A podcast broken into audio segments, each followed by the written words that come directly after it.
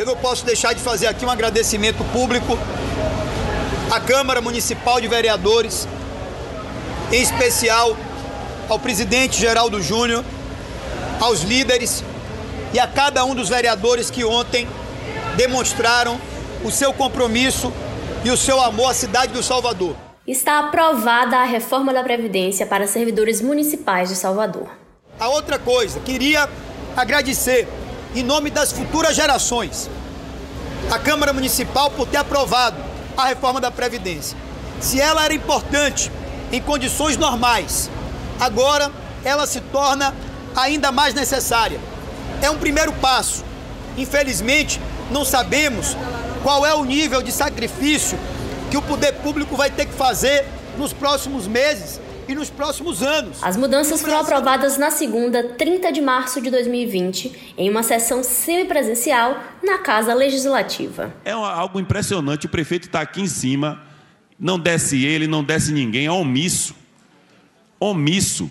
O prefeito omisso que não vem responder por aquilo que é questionamento dele, que ele deveria responder. Então, é nesse, nesse sentido que a gente precisa se juntar, precisa conscientizar os outros colegas que não estão participando, para que essa caixa preta ela abra. E principalmente, o projeto já está pronto. Nós temos colegas em todos os setores e colegas que nos falaram, ó, o projeto está pronto e a prefeitura quer mandar para a Câmara sem nem conversar com os trabalhadores. Mesmo com a aprovação, servidores e vereadores prometem judicializar a proposta. Eles argumentam que não havia necessidade de aprovar o texto durante o surto de coronavírus e sem a possibilidade dos servidores participarem da discussão. Como as mudanças na Previdência impactam a economia de Salvador e por que aprovar uma reforma da Previdência em meio a uma pandemia de coronavírus são os temas em pauta no terceiro turno de hoje. Começa agora o terceiro turno. Bate-papo sobre a política da Bahia e do Brasil.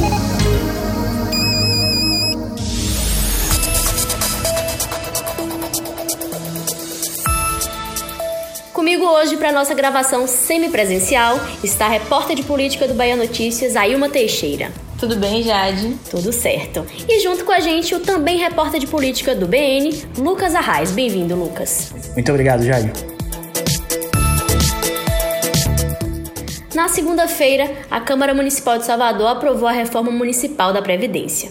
A proposta tinha sido enviada pelo prefeito ACM Neto no início do mês de março, na primeira semana de março.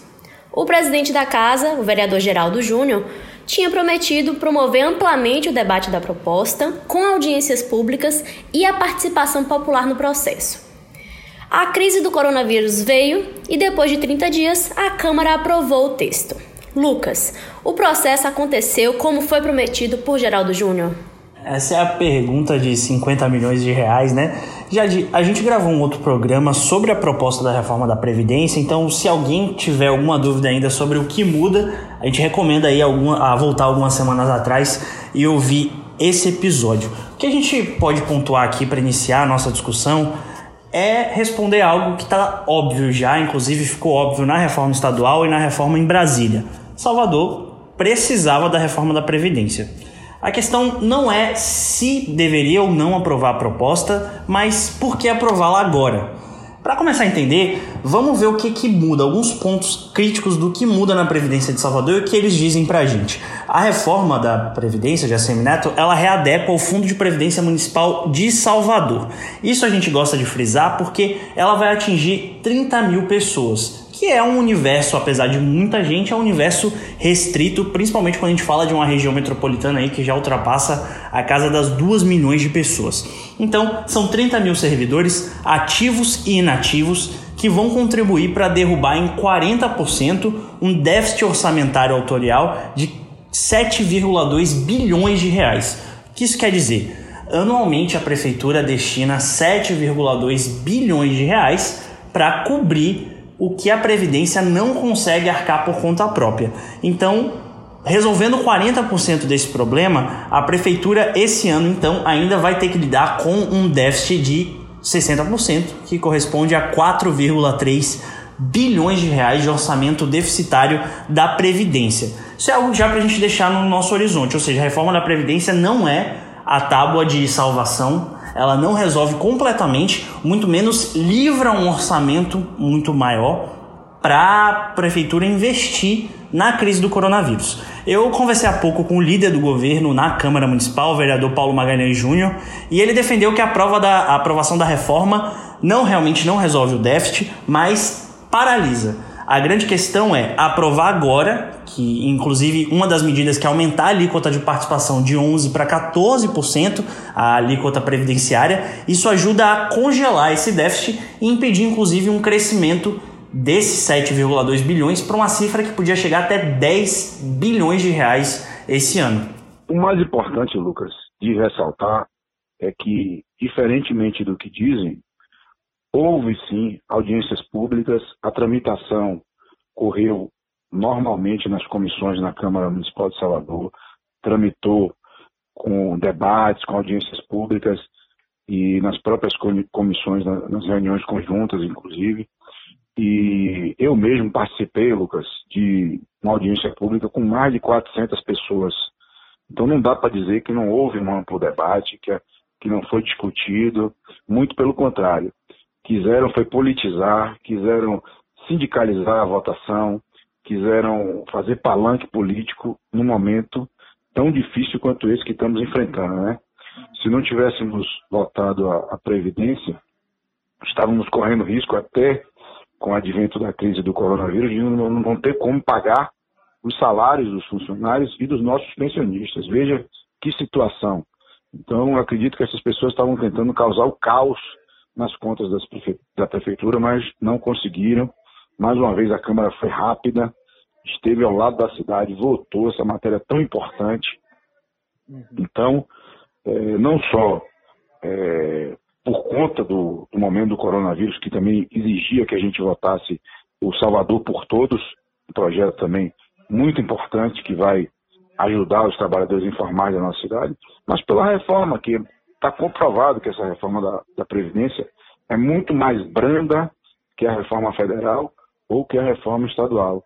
O que mais me chama a atenção nessa fala do vereador Paulo Magalhães Júnior é justamente a principal crítica da oposição na Câmara de Salvador. Porque os dados né, em que baseiam a proposta e como chegam a esse déficit de 10 bilhões, eles não são esclarecidos no texto. A gente não teve acesso, a gente que eu, que eu digo a imprensa e a população de Salvador não teve acesso a, aos cálculos para saber de fato como chegaram a esse resultado. E aí a gente sabe também que uma outra parte da reforma não terá impacto financeiro agora. Por exemplo, as mudanças das idades mínimas.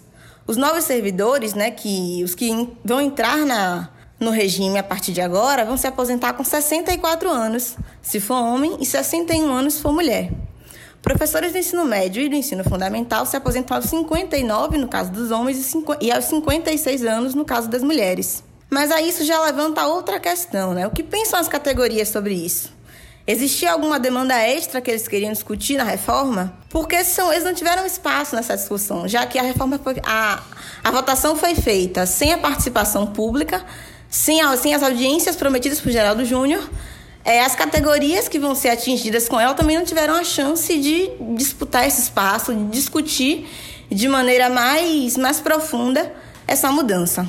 E isso foi justamente o que defendeu a vereadora da oposição e servidora também do município, Aladilce Souza. É, eu conversei mais cedo também com a vereadora Aladilce para saber o lado da oposição e ela pontuou: algumas audiências públicas foram até realizadas, uma inclusive che teria chegado a, a contar com a presença de 400 pessoas no cinema Glauber Rocha a grande questão é que a discussão acabou não sendo finalizada. A principal reclamação da oposição é a forma abrupta como foi posta para votação a reforma da Previdência. A gente entrou num período de isolamento por conta do, da Covid-19. A partir disso, algumas audiências foram feitas na, na própria Câmara Municipal, com um número reduzido de pessoas, já que a aglomeração acima de 50 pessoas está proibida e de repente numa sexta-feira o, o presidente Geraldo Júnior pauta para a próxima segunda-feira a reforma da Previdência com limite de quais vereadores podem participar da sessão presencialmente, presencialmente impedimento da presença dos servidores que podiam conversar com seus vereadores na casa e até mesmo um limite de jornalistas que poderiam acompanhar a sessão, uma vez que não é não está permitida a aglomeração de mais de 50 pessoas. A grande questão da oposição, como disse a Laudice, é por que fazer agora? quais são? Realmente é necessário? Foi isso que ela disse para a gente. É uma sessão que não há regulamentação, o regimento, uma, uma sessão semipresencial, uma tecnologia que nós nunca usamos, portanto precisava de haver é, alteração no regimento, ou um decreto, é, ou uma resolução é, regulamentando. É, foi a convocação para essa sessão foi feita por WhatsApp no mesmo dia. Então, uma série de, de questões que, que deixam é, dúvidas quanto à regularidade, né, a própria regularidade da, da sessão. Uma sessão convocada é, convocada no meio de uma pandemia, né, no meio de um decreto de emergência, onde todos estão sendo instados a ficar em casa. A Câmara Municipal, que é a casa do povo, né, é, acho que não deu um bom exemplo nesse momento. Aproveitando um pouco esse gancho de Aladilce, eu queria que a gente esclarecesse também para quem está ouvindo como foi que essa sessão aconteceu. O presidente Geraldo Júnior convocou os vereadores, como o Lucas disse, na sexta-feira, mas a sessão aconteceu com uma série de regras, tanto para quem estava presente quanto para quem estava à distância.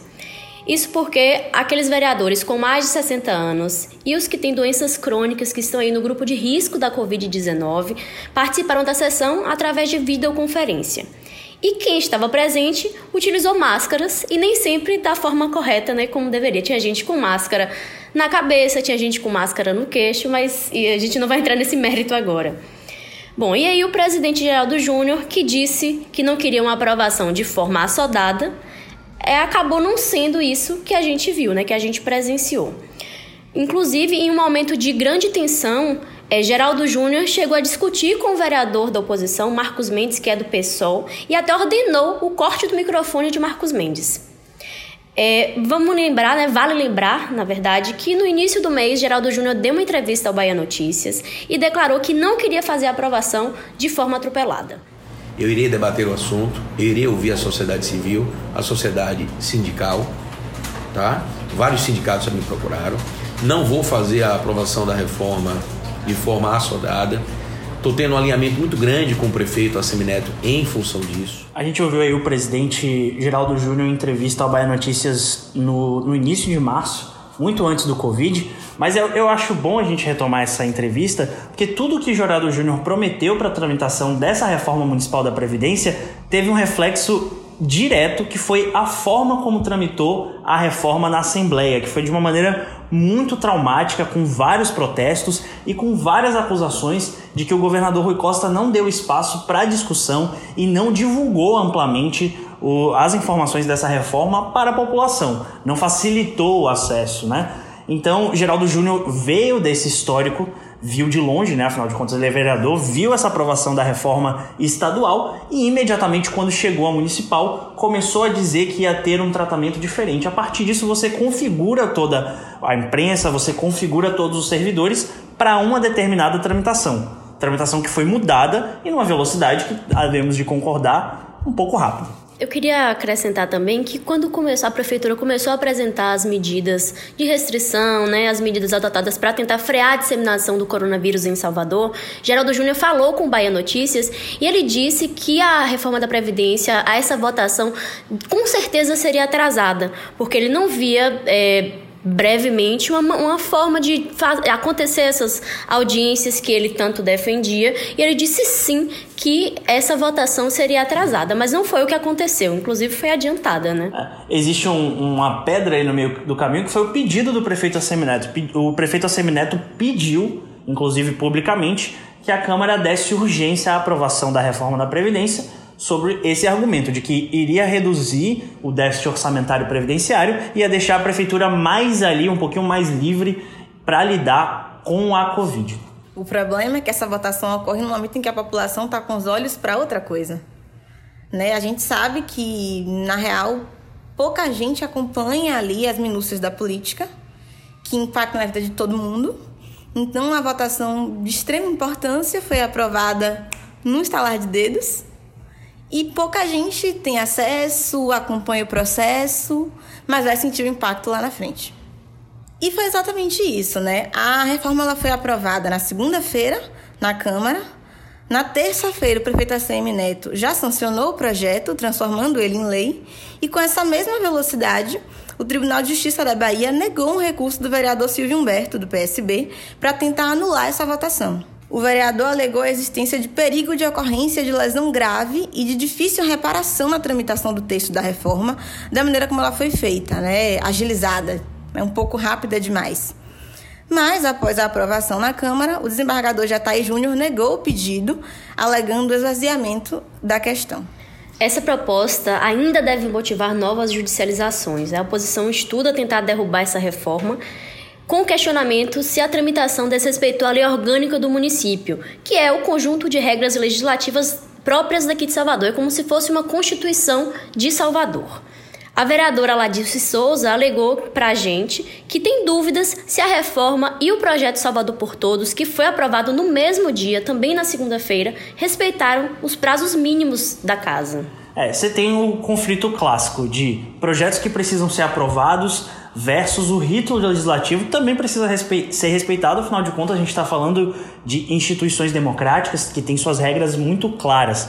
Eu conversei com mais pessoas da oposição e as novas judicializações, se realmente forem concretizadas, elas devem atacar justamente esse, esse prazo final da tramitação. Alguns vereadores têm dúvida sobre os métodos que o presidente Geraldo Júnior utilizou para convocar e tocar a sessão. Por exemplo, eu conversei com um vereador de oposição que ele falou, ele questionou o fato da sessão ser convocada por meio do WhatsApp, porque muitos, segundo ele, muitos vereadores ficaram sabendo da votação por meio digital e não sabia se isso era juridicamente seguro. Da mesma forma, esse mesmo vereador falou da preocupação dele sobre a não previsão de votações virtuais na lei orgânica do município nem no regimento interno da Câmara. Ele falou que não tinha conhecimento se isso estava previsto, então, portanto, pode-se questionar se a votação foi válida, uma vez que ela, não, ela pode não ter ocorrido de acordo com o que diz tudo o que a Câmara prevê no seu regimento.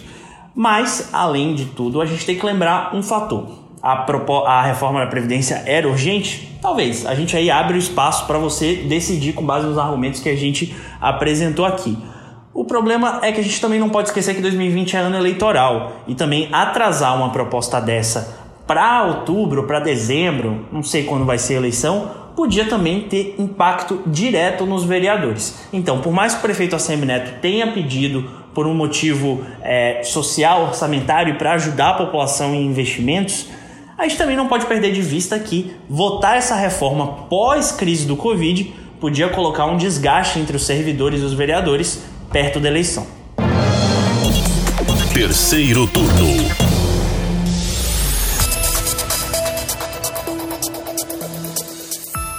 Com isso, a gente finaliza o terceiro turno de hoje. É, eu queria, inclusive, avisar você, ouvinte, que a gente. É, os programas que Lucas citou, que a gente citou durante o programa, são todos disponíveis no site do Bahia Notícias. Tem o episódio sobre a reforma da Previdência Estadual. A gente comentou sobre como se deu essa tramitação e a aprovação do texto na ALBA. Tem também episódio sobre a reforma da Previdência Municipal. Assim que ela chegou na, na Câmara, a gente fez um episódio sobre isso. E tem também um episódio recente sobre as medidas de combate ao coronavírus em Salvador e na Bahia. Em seguida, eu quero agradecer a você por ter ouvido o terceiro turno de hoje e aos meus colegas Ailma Teixeira e Lucas Arraes pela presença. Obrigado, Jade. Foi um prazer discutir um assunto polêmico e que a gente acha que ainda vai dar aí muita discussão na Câmara de Salvador. Muito obrigado e a gente se vê na semana que vem. Se você quiser falar com a gente, é só mandar uma mensagem para o Twitter do Bahia Notícias ou postar o seu recado usando a hashtag Terceiro Turno BN. O programa é gravado na redação do Bahia Notícias e contou hoje com a presença dos repórteres Jade Coelho, Lucas Arraes e Ailma Teixeira. O episódio de hoje contou com áudios da TV Servidor. A edição de som é de Paulo Vitor Nadal. Você ouviu o terceiro turno, o seu podcast semanal sobre a política da Bahia e do Brasil.